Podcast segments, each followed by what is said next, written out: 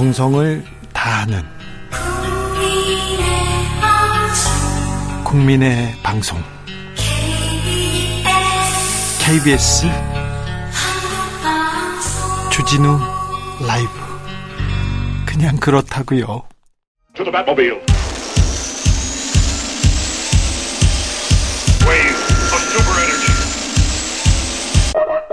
주 기자의 1분 물가는 오르고 월급은 제자리고 주가는 떨어집니다. 민생과 경제 챙길 로드맵이 조속히 마련되어야 합니다. 윤석열 대통령이 여가부 폐지 로드맵을 조속히 마련하라고 지시했습니다. 어제 윤 대통령 김현숙 여성가족부 장관 업무보고 받았는데요. 김 장관은 여가부 폐지 방안 이번 보고에 포함하지 않았다고 했습니다. 여가부 내에서 전략 추진단 만들고 전문가 자담회 하고 있어서 시간이 좀 많이 걸린다. 많이 갖고 얘기해야 되는데 대통령께서 조속히 폐지안을 내는 게 좋겠다고 하신 뜻으로 이해했다. 이렇게 말했습니다. 2030 남성들의 지지율 이탈하고 있다죠. 하지만 경제 민생을 챙기기보다 여가부 폐지가 그렇게 시급한 문제였는지 저는 잘 모르겠습니다. 구조적 성차별이 만연한 성평등 후진국에서 말입니다. 우리나라 성평등 지수 99위 국가입니다. 99위 국가에서 말입니다. 어제 대정부 질문에서 사적 채용 논란에 대해서 한덕수 국무총리 이렇게 말했습니다. 친척이라고 불합리한 처우를 받아서 받아야 한다는 주장은 자제해야 한다. 능력을 봐야 한다고 했습니다. 2030 민심 챙기려면 의심받고 있는 공정과 상식의 잣대 바로 세워야죠. 지인 찬스 그만 쓰셔야죠. 능력 무슨 능력인지 설명하셔야죠. 중복입니다. 날이 무덥습니다. 코로나 재유행이 쿠데, 쿠데타에 준하는 상황입니다. 무섭습니다. 각별히 건강은 과학적으로 자발적으로 알아서 챙겨야 합니다. 지금까지 주기자 1분이었습니다.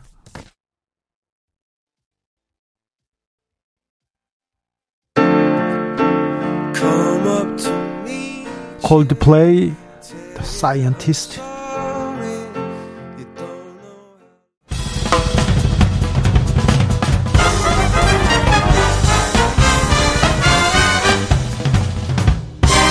훅 인터뷰.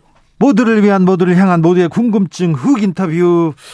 어제 탈북 어민 북송산 놓고 뜨거웠습니다. 계속 이렇게 얘기가 나오는데 어제는 유엔사 승인 놓고 이게 뭐가 맞는지 계속 패싱을 했는지 얘기가 나오는데요. 아, 탈북 어민 북송 사건 이거 뭐가 문제인지 본질은 뭔지 짚어보겠습니다. 태영호 국민의힘 의원 어서 오세요. 안녕하십니까? 예, 안녕하세요. 네, 예. 잘 계시죠? 예, 잘했습니다. 네. 탈북 어민 북송 과정에서 어떤 문제가 있습니까? 이거 뭐가 문제입니까? 예. 지금 우리 지금 여론을 보면요. 네. 민주당에서는 아 이거 뭐 전 정부 흔들게 하지 말라. 네. 저 이건 다 순전한 이거 뭐 정쟁 머리다. 네. 뭐 흉악범 이거 당연히 추방해야 되는데 이게 뭘 잘못됐느냐 또 네. 이렇게 이야기하고 그다음에 또 일각에서는 아 이게 민생이 지금 제일 중요한데 뭐 이런 문제를 꺼내 가지고 계속 그렇죠. 정쟁하느냐 네. 뭐또 일부 또 사람들은 아 이제는 좀 그만 접고 네. 뭐 그리고 또 이거 솔직히 뭐 민주당 저 정권 때 뭐 실수한 거 아니냐 뭐 깨끗이 실수했는데 뭐 덮고 갑시다 뭐 이렇게 이렇게 생각하는 사람이 많은데 네. 저는 이북 출신이니까 네. 저 같은 사람을 이거 대단히 중대한 사항으로 봅니다. 저는 예. 왜 저는 중대한 사항이라고 보는가 하면 우리는 이제 국가기 때문에 헌법이 있고 예. 그리고 우리는 대법원 판례 뭐 이런 걸 대단히 중시하는 법치 국가입니다. 네. 그런데 이번에 이 강제 북송이 문제 예. 이 문제 그저 이러다가 그저 쑥 넘어가면요. 이게 앞으로 우리가 남북 관계에서 하나의 전례가 되고 기준이 될 수 있어요. 네. 북한에 지금 2,500만 주민이 살고 있지 않습니까? 네. 그러면 향후 또 이런 또 범죄자, 예. 뭐 살인범이 내려오지 않는다는 담보가 없거든요. 예, 예. 또 있을 수 있어요. 그러면 예. 그때는 어떻게 할 건데 이거잖아요. 네. 그러면 이번에 이것이 뭐, 뭐 정쟁처럼 논쟁하다가 쑥 덮어지면 아 그때도 추방했으니까 또 추방해도 괜찮아. 이게 하나의 전례가 될 수 있거든요. 네. 그런데 이게 왜 위험한가 하면요. 이게 이런 겁니다. 우리 헌법에 영토 조항이 있는데 사람들이 이 헌법의 영토 조항 뭐그 당연한 거 아니야 이렇게 생각하는데 국가의 많은 정책과 정부 조직 기구가 예. 영토 조항에 근거해서 조직돼 있어요. 가령 영토가 우리 한반도 전역과 부속 도서로 되어 있기 때문에 우리는 정부가 역대 정부가 북한 주민이 우리한테 오면 전원 수용 원칙. 네. 그러니까 선택의 여지가 없죠. 네. 다 받아들인다는 전원 수용 원칙이 있어서 우리 노무현 정부 때는 어떤 일까지 있었는가 하면 2004년도에 베트남에 수백 명이 옥류대에 있었는데 네. 그때 노무현 정부가 북한과 정상회담 계속 추진했지만 네. 전원 수용 원칙 때문에 전 세계 두 대가 가서 네. 468명 다 데려왔어요. 예, 예. 그때 그러면 이런 어, 전원 수용 원칙이 없었다면 그 자리에서 물어봐줘. 너 범죄 저질렀냐, 안 저질렀냐. 그런데 전원 수용 원칙이 때문에 우위 여건을 줘서 다 데려왔어요. 네. 그리고 우리는 이것 때문에 북한 주민이 여기, 여기 와서 저 같은 사람이요. 네. 영국에서 올 때 제가 어, 한국 여권 냈거든요. 예. 그러니까 영국 당국이 딱 뭘 물어보는가 하면 어, 이거 우리 종산망에 당신 북한 국적인데 네. 그러면 언제 한국 국적 취득했느냐 그거 밝히라는 게 이게 현실적으로 남북과 수교하는 나라들은 이거 당연히 제기하는 질문이죠. 네. 언제 국적, 언제 북한 국적을 취소하고 한국 국적이냐. 그래서 제가 그때 뭐라고 이야기했는가 하면 여보세요. 우리는 헌법 조항에 따라서 북한에서 태어나면 네. 당연히 헌법상 대한민국 국민이다. 그렇죠. 한반도와 부속 그렇, 국가를 그래서 대한민국의 영토로 하죠. 대한민국에는 북한 주민에 대해서 국적 부여 절차라는 것 자체가 없다. 네. 그러니까 영국 당국도 그래 하고 알아봤어. 다 네. 알아보고 오케이 받아들였는데 문제는 어디가 있느냐.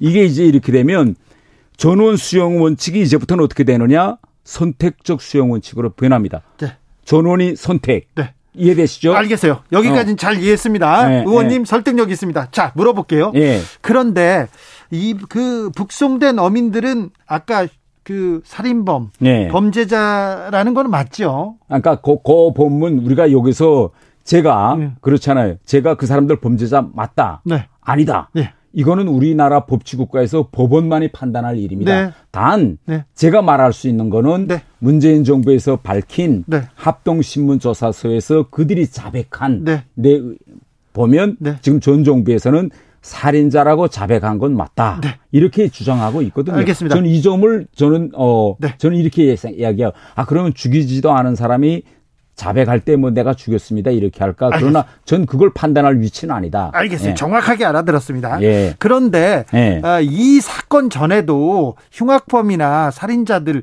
송환한 그 적이 있었지 않습니까? 없어요. 없어요? 예. 이번이 처음이었어요. 처음이에요. 그러니까 이게 이게 아니요. 근데 박근혜 정부 때도 오저 네. 문제가 있어서 북으로 보낸 사람이 있다고 하던데요. 아 없어요. 없어요. 우리, 우리 왜, 왜 보내지 못했냐면 네. 제가 아까 전원 수원 원칙이라는 그렇죠. 게왜 말하는가면 이런 거예요. 선택의 여지가 없고 우리한테는 강제로 보낼 법률이 없기 때문에 역대 모든 정부는 구원칙을 지켰습니다. 그리고 이건 남과 북이 합의한 거예요. 남과 북이 유엔에 동시에 들어가면서 네. 남과 북의 관계는 특수 관계다라고 했고 여기에 따라서 지금 남북 관계가 어떻게 이루어지냐 우리 비자도 안 쓰고 관세도 없어요 남북 관계는 네. 그렇기 때문에 그러한 이유 때문에 통일부가 존재하고 우리는 이북 어도위원회라는 것도 있거든요. 네. 그런데 이번에 이것 때문에 선택적 수용 원칙으로 바뀌고 그러면 앞으로 남북 관계도 국가 간의 관계 그러니까 우리 어떤 경우에도 강제 추방이라는 게 못하는데 네. 강제 추방이 가능해지면 국가 간의 관계가 되고 헌법 헌정을 흔드는 일이 오는 거죠. 자, 이번에 그러니까 탈북 어민들 네. 그 북송 이 전에는 강제 북송이나 강제 송환이 없었습니까? 단 한 건도 없었습니다. 알겠습니다. 네. 그리고 어, 국민의힘 일부에서 얘기했었는데 어제 조금 어, 사실관계가 바뀌었는지는 모르겠는데 그러니까 어, 송환 당시에 유엔사 승인은 받았죠. 그러니까 여기에 지금 다되는 애매한 질문입니다. 네네. 어, 송환 당시 유엔사 승인을 받았느냐? 네. 이 원천부터 저는 잘못된 저는 어 문제라고 생각합니다. 어떻게요? 왜 잘못된 문제느냐? 네. 우리가 유엔사에 투입한 건 경찰 특공대죠. 그러면 경찰 특공대를 우리가 왜 투입하느냐? 자해 위험성이 있고 네? 다른 하나는 그들이 북송 당시에 거절할 수 있기 때문에 물리력을 행사하기 위해서 특공대를 들여보냈습니다. 네. 그런데 어제 통일부에서 발표한 자료에 하면 유엔사에 신청할 때 네. 강제란 표현이 없이 단순 고적 일반 북송 예. 이렇게 됐다. 그러면 유엔사는 어떻게 받아들였을까요? 아, 고적 일반적 북송 계속 이루어졌으니 국원 줄 알고 승인했다는 겁니다. 그렇기 때문에 우리가 지금 핵심은 네. 북송이 아니라 강제 이 두 글자거든요. 그러면 유엔사가 강제 북송을 승인했냐? 이건 승인 안 한 거죠. 북송을 승인했지 강제 북송은 아니다. 당연히죠. 아니 예. 그런데 지금껏 북송이 없었다면서요. 아니 북송이 많았죠. 북송이 두 가지입니다. 네. 이번에 일어나는 건 강제 북송. 네. 다른 북송은 자발적 의사에 의한 아, 북송입니다. 아, 자발 북송은 있었군요. 자발 북송은 아, 수백 건 있었죠. 아, 그렇죠. 올라왔다 간 거. 그렇죠. 아, 그렇군요. 네. 강제로 우리가 너 가 이런 거는 처음이었고. 처음이었다. 네. 네. 저는 그냥 다시 북으로 갈래요. 그럴 때는 보내줬군요. 보내줬죠. 아, 예. 아, 이제 이해했습니다. 네. 알겠습니다. 다른 것도 좀 물어. 예, 예, 예, 오신 예. 김에 제가 좀 물어봐도 예. 됩니까? 예. 북한에서 남한 삐라 살포로 코로나 확산됐다 이렇게 예. 얘기하는데 이건 좀 신빙성이 있습니까? 글쎄요. 그건 제가 뭐 삐라 직접 살포한 사람들한테 네. 제가 그 뭐 물어보고 뭐 그런 건 아는데 만약 그 대북 전단 삐라 진짜 살포한 사람들이 살포했다면 네. 그분들이 과연 거기, 거기다가 코로나 그런 바이러스를 묻혀 보냈을까요? 같은 동포들인데. 그러니까 그런데 전 묻, 그런 일은 저는 묻혀서 보낸다고 막 자기네들이 공포했거든요. 네. 근데 이게 처음 있는 네. 북한의 이러한 주장이 처음 있는 일이 아닙니다. 네. 북한에서는 대북 전단을 비롯해서 우리 한국에서 생산한 물건을 표현을 뭐, 뭐라고 하는가 하면 적지 물자랍니다. 적 지역에서 생산된 물자 이렇게 말하는데 이런 물자들이 북한에 들어오는 걸 막기 위해서 네. 지난 시기에 북한이 별의별 선동을 다 했어요. 남한 담배 피우다가 뭐 폭발이 돼서 입술이 날아갔다 아, 뭐 이런 이런 이런 이야기 많기 때문에 네. 그런 지금 북한의 뭐 그것 때문에 북한의 코로나가 퍼졌다 이건 대단히 이건 저는 황당한 주장이라고 생각합니다. 의원님, 북한 코로나 상황은 어떻습니까? 어 최근에 북한의 코로나 상황 이게 승기는 좀 잡아가는 아, 것만은 그래요? 맞는 것 같아요. 네. 점점 네. 예, 확진자 수가 지금 네. 북한의 공식 발표를 보면 줄어들고 있는데요. 네. 이게 코로나라는 게 대단히 이상한 특징이 하나 있어요. 뭔가면 중국이나 북한처럼 강제 복쇄, 네. 강제 이동 금지를 실시하면 그 지역에서 일정한 시간이 지나가면 자연 면역이 형성됩니다. 예. 그래서 결국은 승기가 잡혀질 수밖에 없는데요. 네. 저 같은 사람이 궁금한 건 그러면 이러한 강제적인 방역에서 실제 사망한 사람이 몇 명일까? 네. 이런 것이 우리가 지금 알아야 알, 알 궁금한 거죠. 네. 예. 북한에서 계셨고 또 외교관 출신인데 아, 이렇게 한국에 와서 네. 경찰이 이렇게 서장들 회의하고 단체 네. 행동하고 이 경찰의 단체 행동 어떻게 보셨어요? 이건 뭐 북한에서 상상도 할 수 없는 일이거든요. 네. 그런데 저는 이렇게 생각합니다. 이 경찰, 네. 군인 이거는 결국 우리 말하면 공안 권력이 아닙니까? 네. 그러니까 이분들은 이제 무기를 소지하고 네. 아주 직업상 특수한 점이 뭐 일반 공무원이 아니잖아요. 그러면 일반 공무원이 아니고 무기를 다룬 이분들은 저는 상급의 지시를 저는 따라야 된다고 생각합니다. 그런데 이번 사건에 결국은 하지 말라고 지시가 내려갔음에도 불구하고 네. 했다는 거 아닙니까? 네. 그렇기 때문에 저는 일단 이렇게 우 상부의 지시를 거역하는 이런 일은 군인이나 네. 또 경찰 같은 데서는 저는 일어나면 안 된다고 생각합니다. 왜? 그들은 무기를 다루는 그런 특수한 공무원들이기 때문에 검사는 괜찮습니까? 검사는 그 제가 보니까 검사 그 네. 안에 그 이런 규정이 있다고 해요. 검사장 해액 뭐 이런 거 할 수 있다는 거. 근데 경찰 내규에는 이렇게 경찰들이 상부의 지시에 불복해 가지고 이집번처럼 소장회를 할 수 있다라는 네. 그런 내규가 없다고 지금 전해지고 있습니다. 알겠습니다. 저기 그러니까 경찰이나 군인은 안 된다 이렇게 보시는군요. 네, 네 알겠습니다. 이 그이 그, 이 문제를 대하는 정치권의 자세도 조금 좀 생소하겠어요. 네. 저는 저 이, 이렇게 생각합니다. 이번에 뭐 경찰서장들의 그러한 이제 행태 의견이 있을 수 있죠. 우리는 민주주의 국가이기 때문에 네. 왜뭐 모든 사람들이 반드시 뭐 정권의 그런 지시에 무조건 복종해야 된다. 이건 뭐 전체주의 국가에서는 있는 일이지만 네. 만약 그런 의견이 있으면 그 표출 방식을 상부의 지시도 고역하고 모여서 한다. 저는 이것은 올바른 의견 표출 방식은 아니다. 저는 이렇게 생각합니다. 네. 한국은 또 자유 또 네. 개인의 또 표현의 자유 이런 것도 중시하니까요. 네. 네, 이런 일이 있습니다. 다시 저기 그 강제 북송 문제로 가서요. 강제 네.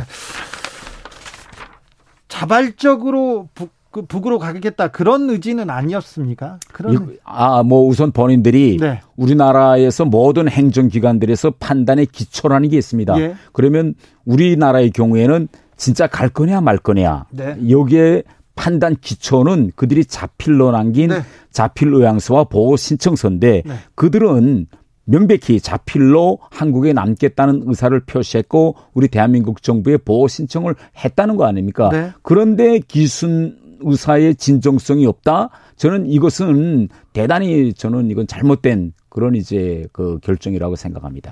그런데 왜 그그 그 당시에 다, 당시에도 국민의힘이 있었잖아요. 예. 국민의힘 예. 정보위, 국방위 예. 의원들이 있고 보고를 받았을 거 아니에요. 예. 근데 그때는 왜 문제 제기를 않고 지금 아, 하는 건가요? 그때는 제가 국회의원이 아니었는데 네. 제, 그때도 이제 문제 제기를 했고 그 사건이 있은 지 바로 그 11월 달에 네. 국회에서 이와 관련해서 세미나가 했습니다. 국회 우리 네. 당 의원들이 그때 거기에서 우리 당이 이 문제 제기하는 분들한테 뭐라고 이야기하는가 하면 우리 당이 정권을 잡는다면 네. 앞으로 이 문제를 제1호로 해결하겠습니다라고 그때 2019년에 이미, 이미 말했습니다. 네. 그런데 지금 일간에서 논란이 되고 있는 게 그때 일부 의원들이 아뭐 흉악범 어떻게 활기치게 하겠느냐 이런 네. 발언도 했다 이렇게 생각하는데 제가 지금 뭐 판단하는 건 이런 겁니다. 만약 살인을 저지른 북한 주민들이라고 해도 음, 우린 법치 국가이기 때문에 네. 사벌적인 절차에 판단해서 감옥에 넣을 수가 있습니다. 그러면은 만약에 네. 흉악범이 북에서 이렇게 한국으로 도망왔어요. 네. 그러면 한국에서 한국 사법 제도로 그 사람들을 감옥에 보내고 이렇게 처리해야 됩니까? 그렇죠. 그래요? 그런 그런 사례도 있어요. 어떤 사례가 있어요? 이런 겁니다. 북한에 있을 때 어, 실제 북한의 법과 정권의 요구에 따라서 네. 이 탈북한 사람을 유인해서 이제 감옥에 였거든요. 네. 예, 그, 뭐, 그, 북한 법인 건그 대단히 정당한 법인데 우리 기준으로 보면 그건 아닌 거죠. 네네. 네. 근데 그 사람이 또 후에 탈북해서 여기 왔어요. 예. 근데 이게 결국은 기소됐습니다. 이거 네. 그래서 그러면 이건 북한에서 저지른 범죄인데 북한 법에 의하면 불법이 아님에도 불구하고 우리는 우리 대한민국 법에 기초해서 형을 선고했거든요. 네. 이런 것도 있고 네. 또 어떤 사례가 있는가 하면요. 합동신문 조사하죠. 합동신문 조사인데 본인은 아 저는 한국에 좋아서 왔습니다. 그래서 저는 한국 국민으로서 좀 살게 해주세요라는데 가만 들여다보니까 진정성이 의심되는 거예요. 예. 그래서 검찰에 검찰에 넘겼어요. 그러니까 네. 검찰이 조사하고 이거는 위장 탈북이다. 말하자면 네. 위장 탈북은 간첩이라는 거잖아요. 네, 네. 위장 탈북이다 해서 형을 몇 년 살았을까요? 10년 살았습니다. 10년. 간첩이니까요.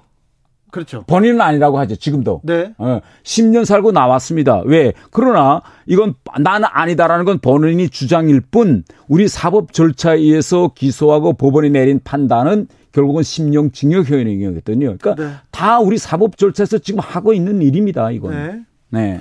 그러면 아무튼 흉악범이라도 한국에 넘어오면 한국 사법제도 재판 받고 주, 조사해가지고 재판에 넘겨야죠. 그래야 됩니까? 그렇죠. 한국 법으로. 그럼요. 네. 네. 문제를 일으키고 넘어오더라도 그렇게 해야 됩니까? 당연하죠. 앞으로 네. 그런 절차를 만들어야 네. 됩니까? 그러니까 이런 것도 있어요. 뭐 이거 북한에서 보면 이게 불법이 아니에요. 그런데 우리 와서 우리 법의 기준 보면 이거는 이건 범죄자입니다. 네. 그러면 우리 사법 절차에 따라서 우리 법을 기준으로 해서 재판을 받게 해야죠. 그렇습니까? 네. 아무튼 살인을 저지르거나 흉악한 범죄를 저지르고 이렇게 아이고 여기서 북한에 있으면 감옥 가겠다 죽겠다 그러면 막 한국으로 도망올 수 있잖아요. 제가 저 이거 한 가지 말씀드릴게요. 1990년대에 탈북민들이 대거 넘어왔습니다. 네. 대거 넘어와서 합동 신문 조사를 해보니 네. 탈북 이후 순위 1 네. 뭔줄 아세요? 범죄 덮입니다. 아, 그래요? 예. 네. 다 지금까지 그러나 우리는 전원 수용 원칙이 있었기 때문에 네. 다 받아들인 거죠. 그렇습니까? 전원 네. 수용했습니까? 네. 자발적으로 가겠다는 사람 아니면 다 받았습니다. 아, 그렇죠. 네. 강제 북송은 이번가 한 건이라고요? 한, 그래서 이번에 이것이 선례로 남겨지면 안 된다고 저 같은 사람은 강하게 주장하는 거죠. 네, 무슨 말인지 잘 알겠어요. 네. 어제 권영세 장관이 삼청교육대 발언 네. 얘기했는데 그건 어떻게 들으셨어요? 그 이게 지금 삼청교육대 사건하고 이번 강제 북송 사건하고 대단히 유사한 점이 많습니다. 그래요? 예. 보세요. 삼청교육대 그때 당시로서는 일부 사람들이 아 박수 쳤거든요. 아 그거 범죄자들 단전히 사회에서 격리시켜야 된다. 그런데 지금 그때 이후에 대법원 판결이 나왔거든요. 예. 과연 이게 헌법에 맞느냐, 네네. 네. 또 법리에 맞느냐 보니까 결국은 이건 위헌이고 결국은 이걸 합리화할 수 있는 법적 근거는 하나도 없다. 네. 인권 유린이다. 네. 라고 판례가 났거든요. 이거 국가 권력이 결국은 국가 폭력이거든요. 삼천 교육대. 그러면 이번 사건 보세요. 이번 사건은 우리 현행 법을 따지면 당연히 사법 절차를 밟아서 재판에 가야 될 거를 강제로 북한으로 보냈어요. 이건 뭡니까? 이거는 국가 폭력인 거죠. 그렇기 때문에 삼천 교육대 사건과 이번 강제 북송 사건은 대단히 유사한 점이 많다고 저는 생각합니다. 아무튼 북송 사건인데 아, 강제 북송 사건인데 강제를 빼고 북송을 했기 때문에 이거는 큰 문제다 이렇게 보시는 거 아닙니까? 그러니까 가장 중요한 건 강제입니다. 강제. 본인이 의사에 따라서 가겠다고 했으면 이게 무슨 문제입니까? 설사 헌법상 우리 주민으로 해도 인도주의적 원칙에 의해서 본인들이 가겠다는 거 우리 다 존중해서 다 보냅니다. 예. 그건 아무 문제도 없는 거죠. 네. 설사 흉악범이라도 절대 이거는 있어서는 안 되는 일이다. 아, 예, 그렇습니다. 그렇습니까? 네. 인권, 북한 인권을 두고도 절대 이거는 받아들이면 안 된다. 예. 왜? 우리가 헌법과 법치 국가이기 때문에 예. 만약 흉악범이기 때문에 보내야 한다라는 거라면 우리 아시지 않습니까? 그러면 결국 뭐 강간범이나 살인범 같은 거는 포승주로 꽁꽁 묶어서 법의 심판을 받지 않고 그 피해 가족들에게 던져줘서 뭐 덜탕 치든 뭐 때리든 마음대로 하라라고 내버려 두는 거는 딱 같습니다. 네. 예. 아, 지금 국민의힘 국가안보 문란 실태 조사 TF 위원입니다. 예. 장 아니신가요? 네, 장은 아닙니다. 네. 자, 앞으로 어떤 일 주목하십니까? 어, 저는 그 계속 끝까지 주장하는 게 뭔가면 이게 위험한 선례가 될 수 있기 때문에 네. 일단 문재인 그때 정권 인사들이 아 지금 돌이켜 보니까 대단히 이게 실수였습니다. 라고 하면 됩니다. 이건 그럼 끝나는 일이에 왜 실수였다고 하면 앞으로 이 강제 부성 사건이 위험한 선례로 될 수 없는데 이걸 자꾸 정당하다고 합리화하니까 결국은 이것이 나가고 나가고 나면 결국은 헌법까지 결국은 건드릴 수 있는 개헌까지 가야 될 이런 상황이기 때문에 저 같은 사람은 시초부터 이것은 잘못된 사건이다라고 네. 여야가 합의하자는 거죠. 그 시초부터 잘못됐다고 했는데 그때 국민의힘도 민주당 국민의힘하고 민주당이 좀 얘기를 잘해서 네. 그때 못하게 막았으면 좋았을 텐데. 아니 그때 예. 그때 이 사건이 언론에 이제 카메라에 포착돼서 결국은 비밀내 하던 일이 공개된 거 아닙니까? 예. 공개돼서 그 오후 회의 때부터 저희 당 의원들이 막 주장했는데 벌써 3시에 넘어간 거죠. 아, 그렇습니까? 네. 여기까지 들을까요? 예. 태용호 국민의힘 의원이었습니다. 감사합니다. 예, 감사합니다. 정치 피로, 사건 사고로 인한 피로, 고달픈 일상에서 오는 피로. 오늘 시사하셨습니까? 경험해 보세요. 들은 날과 안 들은 날의 차이. 여러분의 피로를 날려줄 저녁 한 끼 시사. 추진우 라이브.